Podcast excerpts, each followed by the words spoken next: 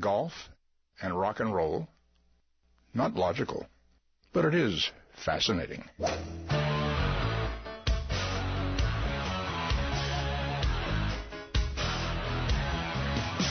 Laying down that big old fairway. Don't want no hackers to get in my way. The boys and me got a big Nassau going. We were born to drive. It's the Golf Insiders, giving you the inside scoop on all things golf. Now, here are your Golf Insiders on FM 96.9 The Game. Hey, bring me another bucket of balls. We love it. And turn on the lights. I love this lane. 'Cause I love it. We love it. Hello, Orlando. You're listening to the Golf Insiders, taking you home on the fairways of I-4 in the house. Holly G along with my very busy caddy, Jeff Shain of many, many talents. golf being Rock and roll. yeah, golf, rock and roll, um, other things that probably shouldn't be mentioned on the radio. But So, golf news. golf news. We had the team event in lovely New Orleans. Little Rainy bit, little New bit of yeah, yeah. little bit of liquid sunshine going on there most of the weekend. Made for a lot of stop starts, but in the end, it was the unlikely duo. We picked Of? them right. Yeah, Jon Rahm and Ryan Palmer winning the Zurich Classic. The odd couple uh, who got paired together because uh, each of their partners from last year decided that they didn't want to play. Uh, under the new PGA Tour schedule with the PGA Championship in a couple of weeks, uh, everybody's trying to figure out what do you do, uh, how do you get ready for this uh, major in the month of May, uh, which I don't know, and maybe maybe maybe you you see it differently, but wasn't wasn't there a Players Championship in the month of May? Is it that much different? Uh, that that the preparations are are all out of out of line, but you know, like like I say, Jon Rahm, uh, Jon Rahm had an excuse. His partner was Wesley Bryan, the the uh, former RBC Heritage champion, who was out for pretty much all year with a shoulder injury. Uh, but Ryan Palmer's partner was Jordan Spieth, and Jordan Spieth said, "You know what? I'm going to try a little different uh, set of preparation, getting ready for the PGA Championship, during which, by the way, he will be going for the career Grand Slam. So he's probably overthinking it. But uh, anyway, Rahm and Palmer looked at each other and said, "Hey, why not?" And they shot four rounds of 69 or better. Actually, they shot three rounds of 65 or better.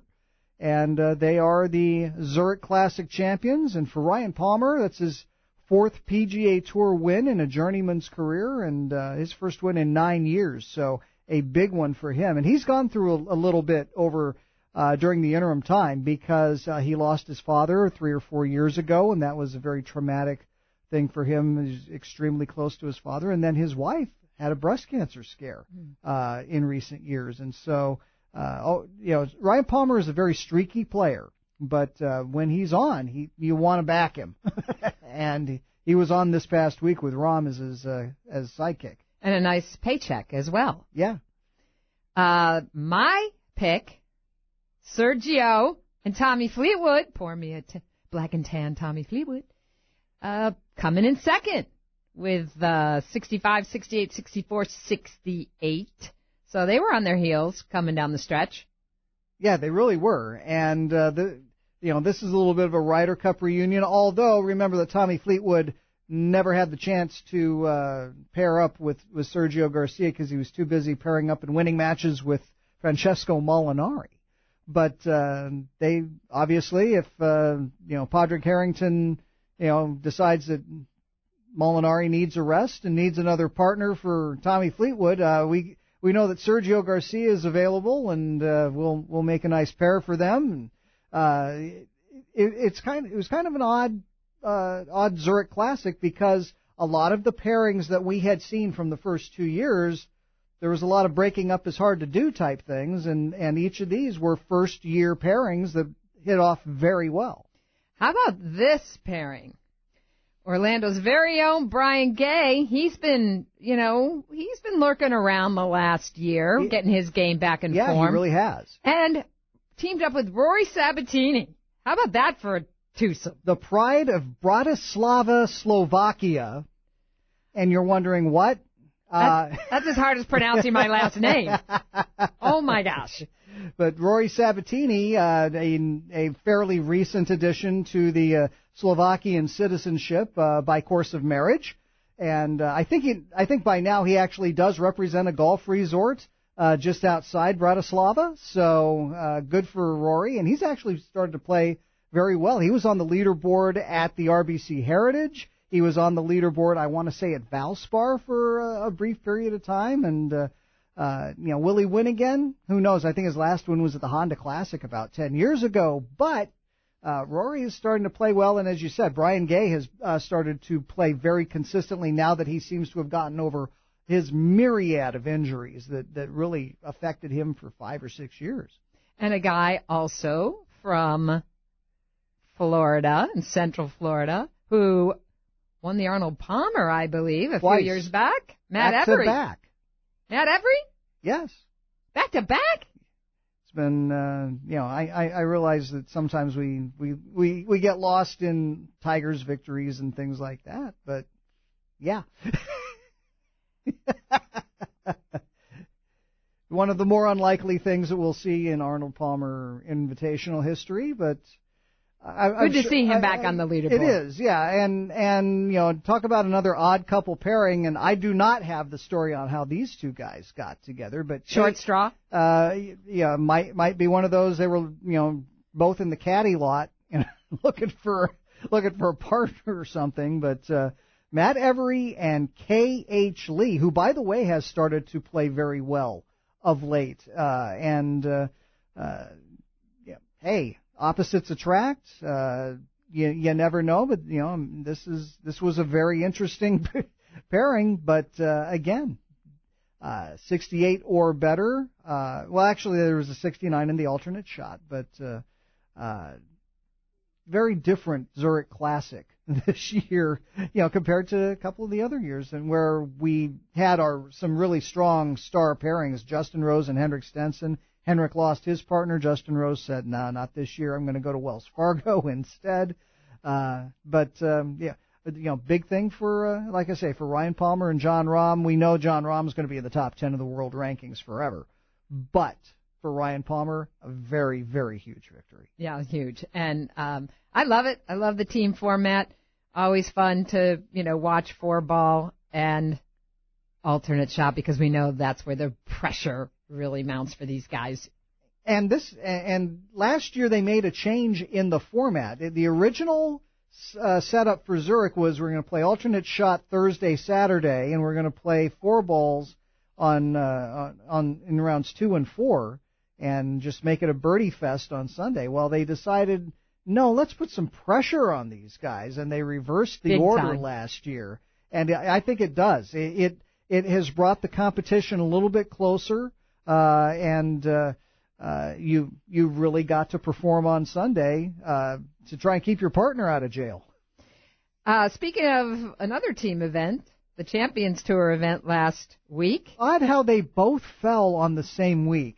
Again, where where is the where is golf's scheduling commissioner uh, to make sure that these things do not happen? Steve Stricker and Jerry Kelly, just as an as an example, were forced to make a choice, and they chose the Zurich Classic, uh, and and and left uh, the uh, Bass Pro Shops Legends of Golf in the lurch. I, you know, who who is it? Somebody needs to be appointed. Now you've got me on a rant. Sorry. Somebody needs to be appointed here to coordinate all of the golf schedules so that there's there's little stepping on each other. You know, we've talked about the Augusta National Women's Amateur and the ANA Inspiration and you know, the latest stories are that there's about a 50-50 chance that they're going to move that because if you move the ANA Inspiration, there are other events in the Coachella area that are going to be affected. So how is that uh, actually going to take place? A couple of music festivals that bring in a lot of tourists and fill up a lot of hotel rooms and uh, even if you can figure that out, then you've got to rearrange the dominoes on the LPGA calendar. But hey, somebody has to make sure that that events are not stepping on each other. And this was a perfect example with Zurich and and, and the Legends of Golf.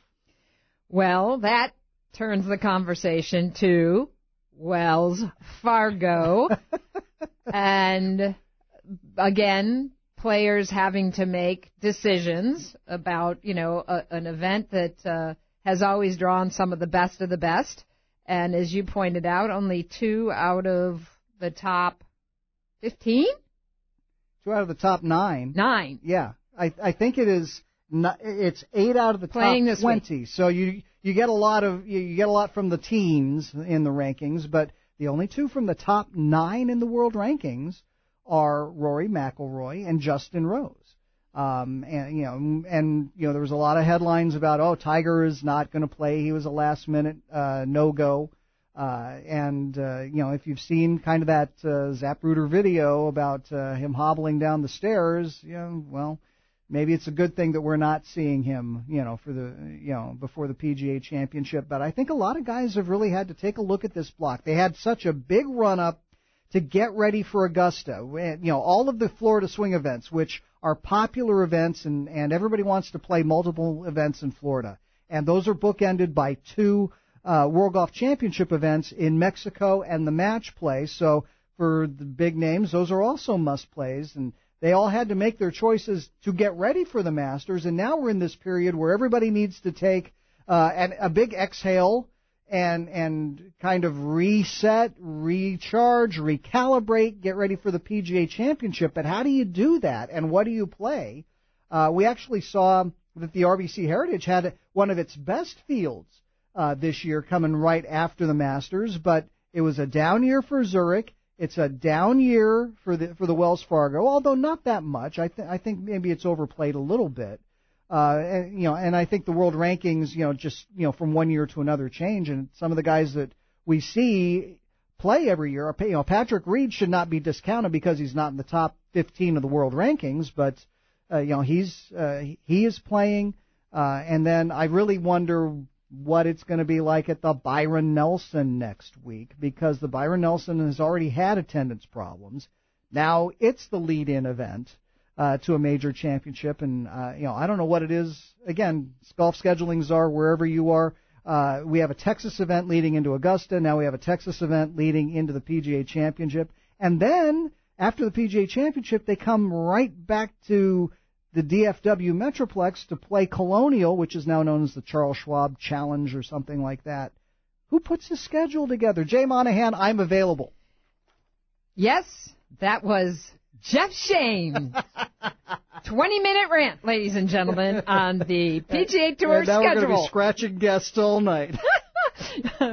um, well, now all eyes on Rory McIlroy, certainly for the Wells Fargo, having been a two-time winner in 2010 and 2015. The only one in tournament history to win multiple times.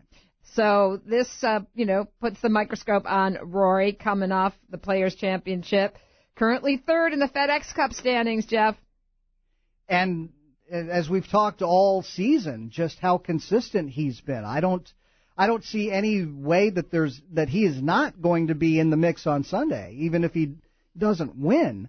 But uh, his two victories, he won in 2010 by shooting 62 on Sunday. He, sh- and he won in 2015 by shooting 61 on Saturday. He's got two of the three lowest rounds in tournament history. Uh, you can't not expect him to be in the mix. Well, we have a lot of golf talk tonight, and we're back in our regular time slot. It's amazing. The Golf Insiders, 6 to 7 every Wednesday, and you can follow us on social everywhere Facebook, Twitter, Instagram, and check out our blog at thegolfinsiders.com. You listen to the Golf Insiders. Yes, indeed. We will be right back. Quite an impact, actually, uh, when he shanked that three iron and hit me in the back of the head. I can't believe I'm into this. I really hate to lose. Asking forgiveness. Got the struggler's blues. The struggler's blues. We're back. The Golf Insiders in the house. Holly G. Along with Jeff Shain. And uh, You can follow us everywhere. Get connected with us. Facebook, Twitter, Instagram. Check out all of Jeff's great blogs on the Inside Take on thegolfinsiders.com. And, um, yep, it's a fun one, Wells Fargo. The Green Mile. one of the toughest stretches on the PGA Tour, closing three hole stretch. You did the preview for PGAtour.com. It, it really is. Every year, uh, the numbers show that, that the Green Mile is. I, I don't remember whether it has been number one every year, but it, it seems to me it might have been. And uh, not only that, but remember that Quail Hollow was actually uh, re, rejiggered a little bit uh, prior to the 2017 PGA Championship. They brought in Tom Fazio and and said, well, let, let's make this major championship worthy as though it wasn't in the first place. But they took three holes on the back nine and reconfigured a couple of them, uh, uh, turned a, uh, a par three just, that just seemed out of place. Uh, they turned it into a par four, and then the uh, par four that followed became a par three that seemed a better fit. Uh, and uh, and when the PGA Championship came to Quail Hollow uh, two Augusts ago, uh, not only was Quail Hollow the toughest golf course uh, in 2017 on the PGA Tour, it wasn't even close. It was a full half shot tougher than any other tournament on the schedule, and that includes the other three major championships. Well, we're going to go live to the press center up there in beautiful Charlotte, uh, home of the Wells Fargo Championship, Quail Hollow Club. Bob Harig from ESPN.com checking in with us. Hey, Bob. Hey, guys. How are you? Good. Well, the first question I'd like to ask and also, you know, make note and extend our condolences uh, of the horrible shooting that happened at UNC um, yesterday. Just uh, what's the mood of the city there, Bob? Yeah, that's tough, isn't it? That uh, quite a shock, you know. Um, and that happened like pretty much right around this time, maybe a little bit earlier yesterday. And um, you know, it's uh, it's one of those hit close to home things. Very sad, and uh, you know, last day of school for most of the students, and um, you know. Uh, uh, I, I, I think you know the golf is in a, in a different realm. I mean, I think people were in their own bubble out there when it was going on and weren't aware of it. But uh, it, it was the subject today a little bit. Uh, players are going to be wearing ribbons during the tournament to commemorate and you know uh, commemorate's a bad word but sort of to you know honor. acknowledge acknowledge and honor uh you know uh what happened. And uh so that's a good thing. I mean charlotte is a is a is a big city but it has sort of a you know a small community feel. And and they obviously embrace big events when they come to town. They love the golf tournament. And uh uh so uh yeah. Such a great it's sports good city. doing that. Yep it sure is So tell us what the buzz is going on at the golf course. Um, of course, you know, Tiger skipping the tournament. Any update on him in terms of, you know, his his recovery since the Masters? I mean, there's been some sightings and I know I picked up on it at uh, a brief clip that went out on Twitter when he went to uh, attend something down near Jupiter where he's walking very gingerly into a room, you know, with people that were celebrating his Masters victory with a cake. I think it was uh, with with uh, the Discovery uh, golf uh, Right. event or thing they're doing down there. Yeah, exactly. Uh, and, uh, you know, Tiger, I, I described it as it looked like he was walking across hot coals. Um, you know, it just looked like he was, uh, know, like you said, gingerly, very carefully. And the next day they showed a video of him hitting balls on the range and playing some holes. And, but, but I think what, what, what you saw there was this is sort of what Tiger has to deal with some days. You know, now he might have just come out of a workout room, or you know, there's been some talk that he had, had been he had been working out and doing his legs or whatever. Maybe he was sore, um, but you know, I think he's sore more than we think. You know, and I'm sure that match took a lot out of him. Uh, Absolutely. emotionally, Wow. physically, mentally. Um, you know, walking those hills. Uh, you know, playing that golf course, the intensity of contending um, you know, he typically says that, you know, he needs to decompress after any Masters. And one thing that's sort of been been uh, you know not discussed much is that you know Quail Hollow this year is only three weeks after. It's typically been four, and so you know Tiger, if he would have played the event, would have had usually a good three weeks before playing this one. He's not usually come back three weeks later. And I just wonder if it snuck up on him a little bit. You know, I mean, he's into the second week after the Masters and and not really doing much yet. And then all come, come here comes the Friday commitment deadline, and you know he's probably thinking, I, I need to be ratcheting it up right now if I'm going to play next week, and he hasn't really done anything, and uh, just probably thought, hey, you know, it's this. There's no point in rushing. Uh, and if that's the case, and if there's truly no no injury, like his agent Mark Steinberg said to me at least, then I think um, uh, you know, that's fine. You know, you're you're you're skipping if you're if you were going to come here to go through the motions, that's not probably a good idea either. Which is all good, I suppose. Um, but then I guess the question that follows is, well, what about the other guys? Uh, the the fact that uh, you know Dustin Johnson is not playing, um, and this is this is an hour and a half from uh, from where he grew up. Uh, he's a Carolina guy. Uh, right. Why is uh, Justin Thomas, who won on that golf course 18 months ago, why is he not playing? Is, is it is it all just because of the way the schedule is set up now uh, ahead of the PGA Championship? Because the flip side of that is, uh, wasn't the Players Championship in May uh, for 10 years right. before that? Yeah, I, I do think it's more the schedule because because um, uh, you know, well, well, first of all, the Masters was a week later this year, mm-hmm. so that impacts things. That's why True. there's less time between this and that. But uh, Justin Thomas was going to play, but he has, I get, he he's had a wrist injury and he decided not to. Okay. Dus- Dustin Johnson's an interesting one for what the reason you said. I just don't think he likes the golf course much. He did play Hilton Head the week after the Masters, so he kind of had a lot of golf in there for a while. Uh, but yeah, you know, some of these guys are going to go blind, not blind, but you know, with with the several week break before getting to the PGA Championship, and you know, typically you see guys playing going into the majors, or at least playing two weeks before.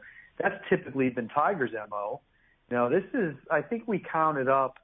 Um, it's only four, five, six times I think that he has not played a tournament between majors, and in only two of those cases was there not like a compelling reason or uh like like for example obviously in 2008 he had the he had the knee issue the leg issue that you know that kept him from almost not playing the US Open that he won Yeah.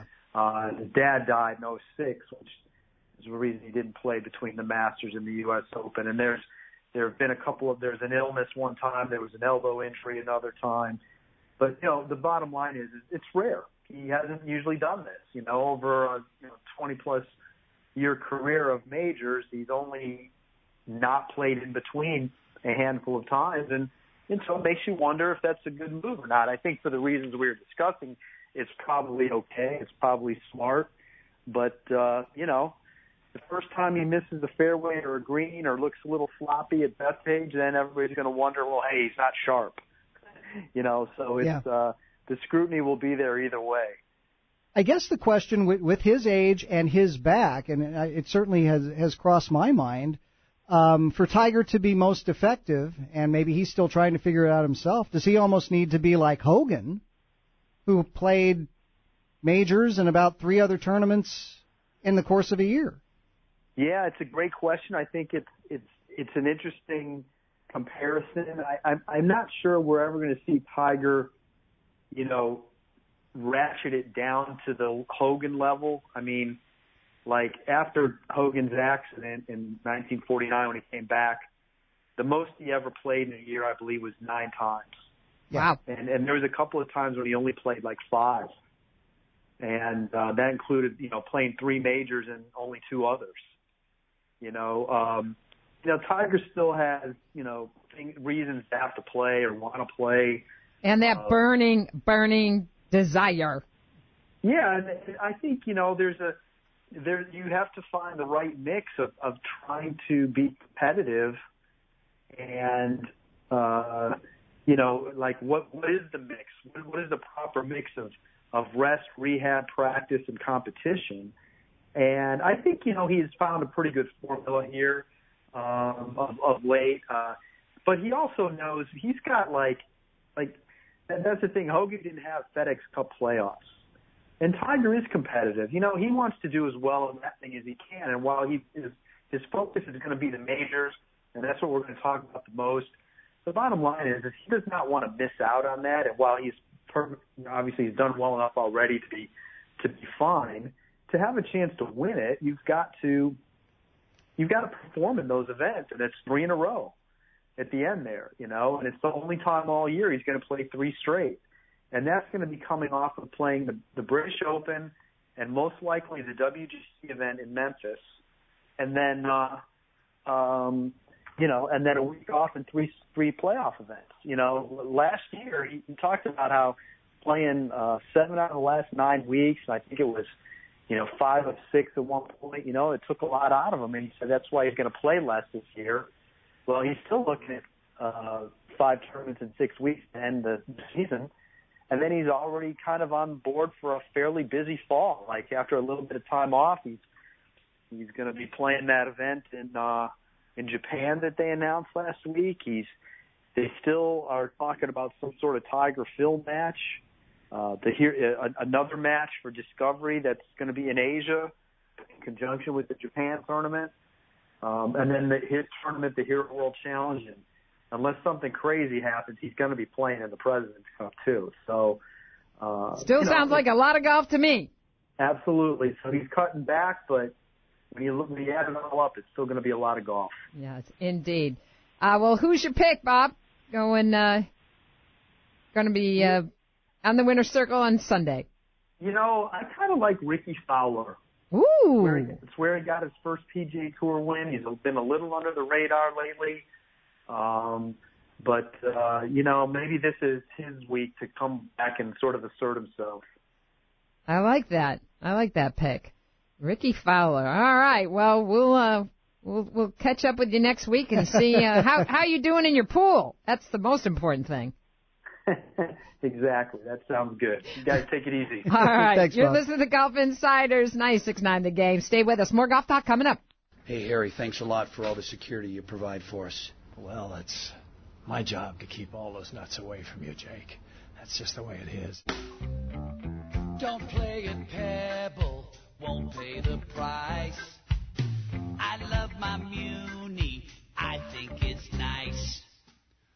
Swing in the house drives my wife up the wall. She shouldn't worry, I don't use a ball. It'd be good to just make par. We're back. The Golf Insiders in the house. Holly G, along with Jeff Shain. And Jeff, we have a very, very special guest coming up next. One of the originals, right? One of the originals. has been with the Golf Insiders since the very beginning. Since the very beginning. But more so, she's been the queen of golf in Central Florida for more than 20 years. And it's her birthday. It's, no, it's Golf Central Magazine's birthday celebrating 20 years. And the one, the only publisher and the queen bee herself, Terrie Purdum, joins us on the Golf Insiders. Terrie! 20 years. And thank you, Holly, G. Hi, Jeff. Hi. Um, for all your support all these years and your direction and your consult, all your consultations, all your calling me and telling me what's up in the industry that, oh, and I was green and I didn't know anything. Well, this is such a achievement, Miss Purdum. Um, Ah. you know, it is not easy to be publishing anything these days in print, uh, let alone a regional magazine, which has so You're talking to me. so You're served me. so served the whole state of Florida, and you've expanded now into the southeast, into Georgia, into your home state of Tennessee, and you just That's keep true. on growing. And the Carolinas. And the Carolinas and Mississippi and Alabama. Wow. I know, right? And you know what? And what we have, guys, you all know, and I'm sure your listeners know, this is the best game and the best industry to be in when it comes to people who give back, when it comes to people who want to be a part of something, and they reach out to you to help. They, you know, you're not going and you know hat in hand and saying, you know, we need to do this charity event for this and that. People are coming. Like we're going to be doing. So going to be doing a, a tournament for women's cancer. Dave Walker's just done a very successful uh, marathon, one of our industry peeps. And it's forever. I think it was what seventy billion dollars we raised via the game of golf last year, guys. Billion, seventy billion dollars. That's how giving everybody in this industry is. And I'm blessed, you know, I'm blessed to have them come at my, my way to be involved with the magazine from photography to uh, you know, any kind of contribution or any kind of commitment that they've made to the magazine all these years. I'm, I'm the luckiest. I've had a blast. Well, your your magazine says it all: turf, travel, philanthropy, and lifestyle. And in that vein, five years ago, you started another little venture. Share with our listeners. Turf life. That's right. And it's going. I, you know what's so funny? Like I've passively done turf life, knowing that it's going to be what it, it's going to be. Is is all set an awareness program for everything turf research, um, awareness and recognition for the men and women who maintain the turf, who don't always get their highlight and their day in the sun. And you know, Jack Nicklaus if you love golf as much as I do, thank a golf course superintendent. And then Charles Barkley got on board and said, yes, if you love golf as much, that's the man and that's the woman and that's their course, you know, course. And that's been a really big thing. So when we did Turf Life, it was originally for, you know, a golf magazine because we always do the article for the golf course superintendent, but it's just vast. Uh, the equine industry is turf and the derby's coming up football, soccer, you know, anything where they grow grass, we need to learn more about how to do it more sustainable with less watering, less chemicals, and, and that's part of what Turf Life is doing is giving back money for research to Environmental Research and Education Foundation, EREF, and the Florida Turf Grass Association, and every entity that we can, you know, help awareness when our super spotlight features on the supers and you know, they're real proud of being grass growers and they know it's, it's and I want all of your listeners to know that if they repair their ball mark and they take a picture, they can get a free decal if they're listening to this broadcast. If they repair their ball mark and they take a picture of them doing so, we will send them a free turf uh, for their car or truck or golf cart or boat or wherever they want to put it.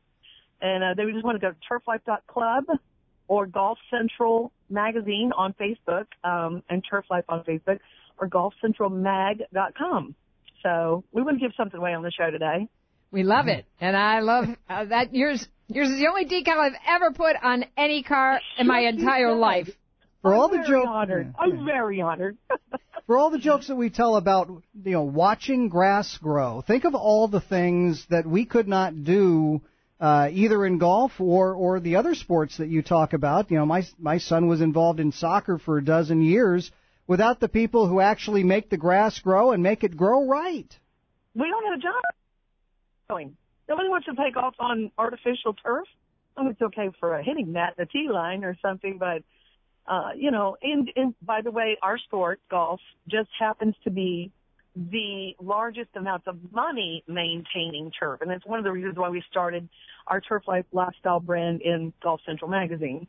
That and one of our original writers, which I know you all know, and Joel Jackson, uh, was with the Golf Course Superintendents Association of America and used to author the piece in their live golf. And, and he highlighted and talked about why we do different things at certain times of the year, why we aerify and what a chinch bug means and why we don't want mole crickets.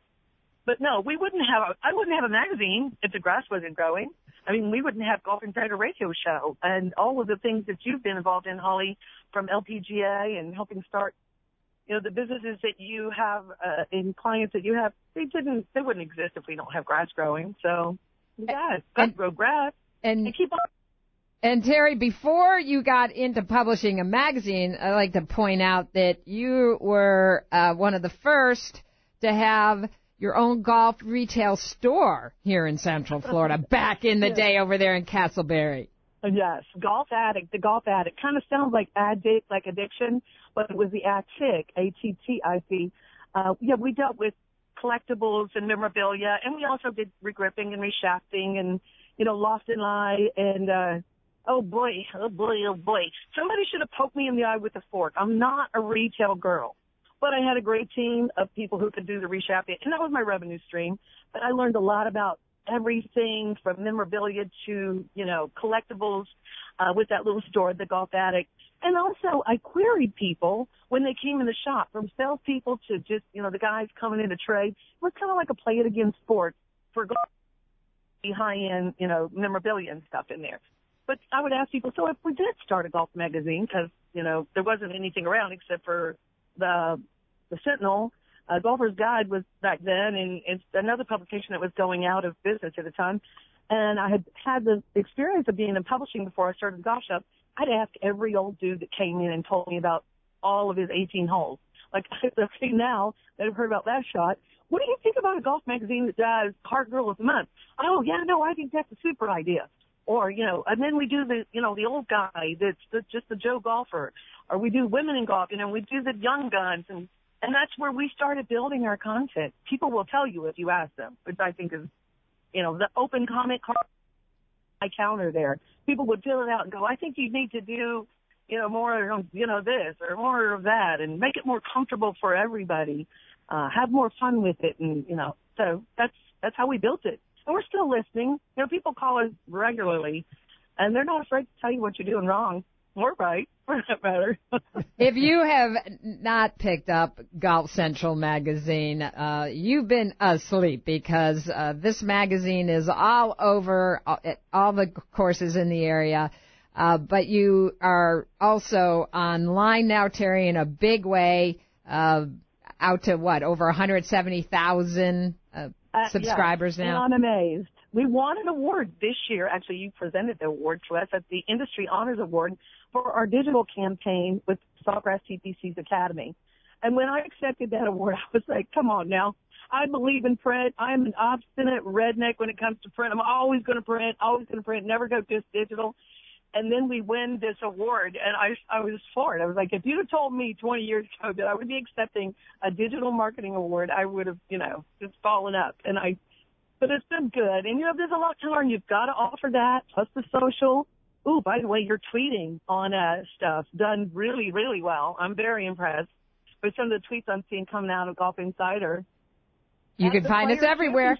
On the door, on the board behind 17. How about that at the Players? Yes, we were. That was pretty awesome. Well, Terrie, I've gotta say how grateful I am for you and for everyone. My editor in chief, Shannon Coates, I could not, would not want to do it without her. She'll be with me 17 years. and a Uh, shout June out to Shannon. Her birthday's May 7th. Shout out. You knew that. Oh I- my gosh, yeah, she's gonna be glad. She's truly a Taurus. Well, I- when I bull. I only know that because she put out a um, APB that all of all of the copy ought to be in before that because uh, it was her birthday. My birthday. Yeah, That's right. She did, didn't she? She did. Well, she again, did. I've been so blessed, you know, I, and I just had, may I sing? The time of my life, and I owe it to you. You know, I shouldn't ever sing on air. Um, but I have had a blast, and we are doing great things. And anybody that wants to send us feature stories or ideas, info at golfcentralmag.com. You can subscribe for free online and get it in your inbox. Or if you want magazines donated for your charity golf events, we're all about that. And we'll even throw in some turf life goodies, um, or whatever else we have, you know, in the attic, so to speak. All right. The one, the only, Terrie Purdum, the queen bee of Central Florida Golf. Congratulations, my friend. I have to update your spot because now it's 20 years, not 19. Yes. And reunion was on our cover. So when you look at that, it looks like there was a wedding and then it says 20 years, celebrating 20 years anniversary. And everybody's going, well, did someone get married? That was kind of funny.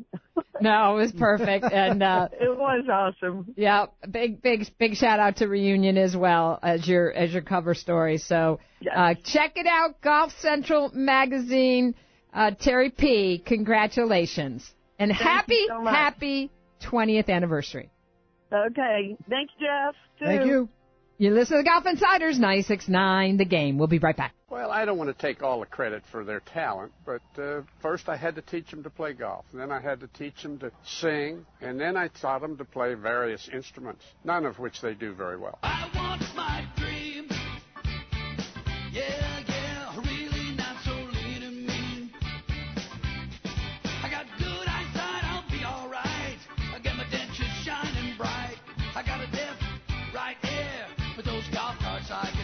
We're back. The Golf Insiders wrapping up an hour of intelligent golf talk in the house, Holly G, along with Jeff Shain, Terrie Purdum. So excited.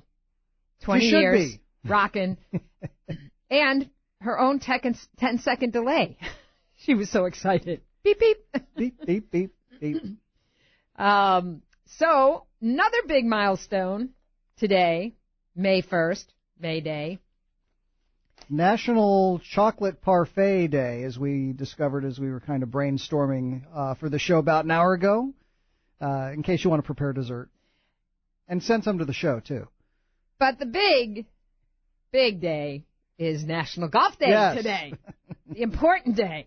National Golf Day happening up there in Washington, D.C., where um, all the powers to be and the golf associations, the allied associations, the turf people, golf course superintendents, national golf course owners. Yeah. We are golf. All of the heavyweight think tank part of the Industry National Golf Foundation, all up in D.C. Avoiding the Attorney General's uh, testimony today and meeting with everybody else uh, that was on Capitol Hill, a record high, believe it or not, on a day like today, a record high 244 meetings with members of Congress representing 41 states. That's pretty good. National Golf Day, making things happen. They were probably much happier to be talking about golf I than have to think so. the Mueller report, but we digress. Um, so we wanted to spend a few minutes talking about National Golf Day and and bring in uh, our our new favorite golf insider, the golf course superintendent at Interlachen Country Club and a board member of the Central Florida Golf Course Superintendent Association, Bryce Gibson. Hello, Bryce. Great to talk with you again. Hello, Holly. Hello, Jeff, and uh, happy National Golf Day. Yes, indeed. So tell our listeners a little bit about what this day is all about and what it means to them. Well, I was I was honored last year to be able to represent our local chapter and the state of Florida at National Golf Day. So um, it's the 12th annual National Golf Day. Um, it was a, a initiative set up by a, a group of, uh, like you said, um, different associations through the We Are Golf Foundation, and um, it's uh, builders and owners, PGA professionals, and superintendents. Uh, this year they had over 100 superintendents from across the country uh, join with the PGA and the builders and uh, to uh, just sit down and talk with our representatives and just let them know about our community, economic, environmental, and fitness aspects of what golf does for people. Um, like um, Miss Terrie Purdum said before, um, it's a over a billion, three point nine billion dollars annually are uh, raised through the golf industry, and uh, that money is put back to uh, communities throughout the United States. Yeah, and uh, it's also uh, to ra- raise awareness, correct, for a lot of the green initiatives uh, that you know golf's involved with. Yeah. So uh, we really, the superintendents are in the room with the others to kind of give their their part of how how we're using our research to to better be stewards of the environment. Uh, two 2.2 million acres of the United States are golf course areas, which incorporate green space for communities, and uh, less than one percent of that is uh, water is used on those on those acreage. So we're we're doing our part to try to reduce water, but also increase green space for communities to enjoy.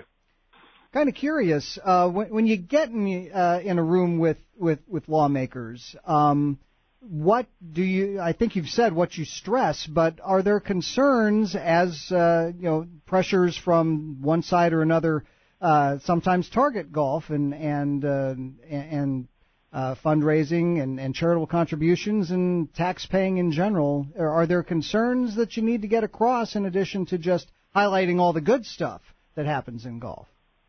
Well, Jeff, I, to be honest with you, with my seven visits I had last year, not one lawmaker had a problem with what we were doing for our communities. That's good. Um, they, but they do, and they all understand that we're we're trying to stay ahead of it.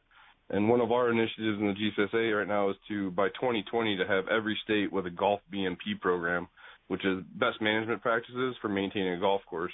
And they see that we're putting that initiative together. Florida was one of the first states uh, six, so seven years ago to uh, to start the initiative, and we're we're really close to getting all 50 states by 2020 for sure.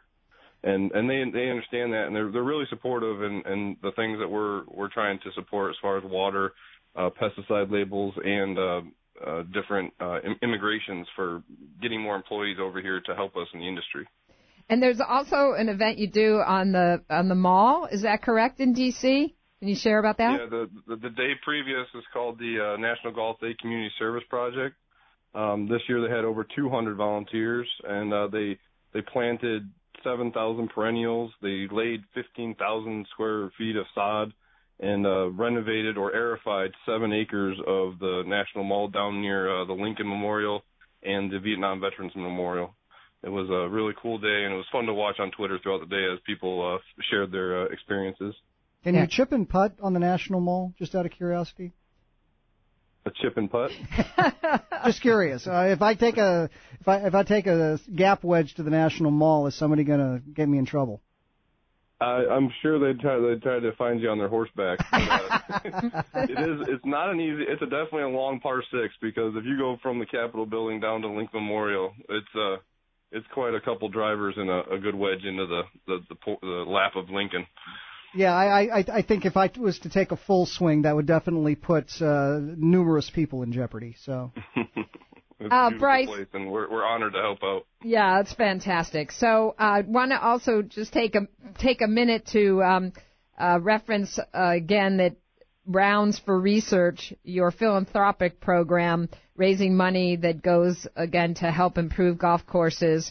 Uh, that's still going on this week and you've got an auction. Can you share about that quickly? We just have about a 30 yeah, seconds. Couple seconds. I got you. Um, yeah, it's exciting. We're halfway through the the week. Um, we've got over 175,000 donated so far, uh, but there's still 716 courses or rounds that have not been bidded on. Um, but we're we're do, we're going a good way. Uh, that money will go towards turf turfgrass research across the country to find those better ways to for golf BMPs and some really good courses in Florida that are still uh, got some good bidding on them is Tiburon, Waxahachie Club, Gasparilla, Ritz Carlton here in Orlando.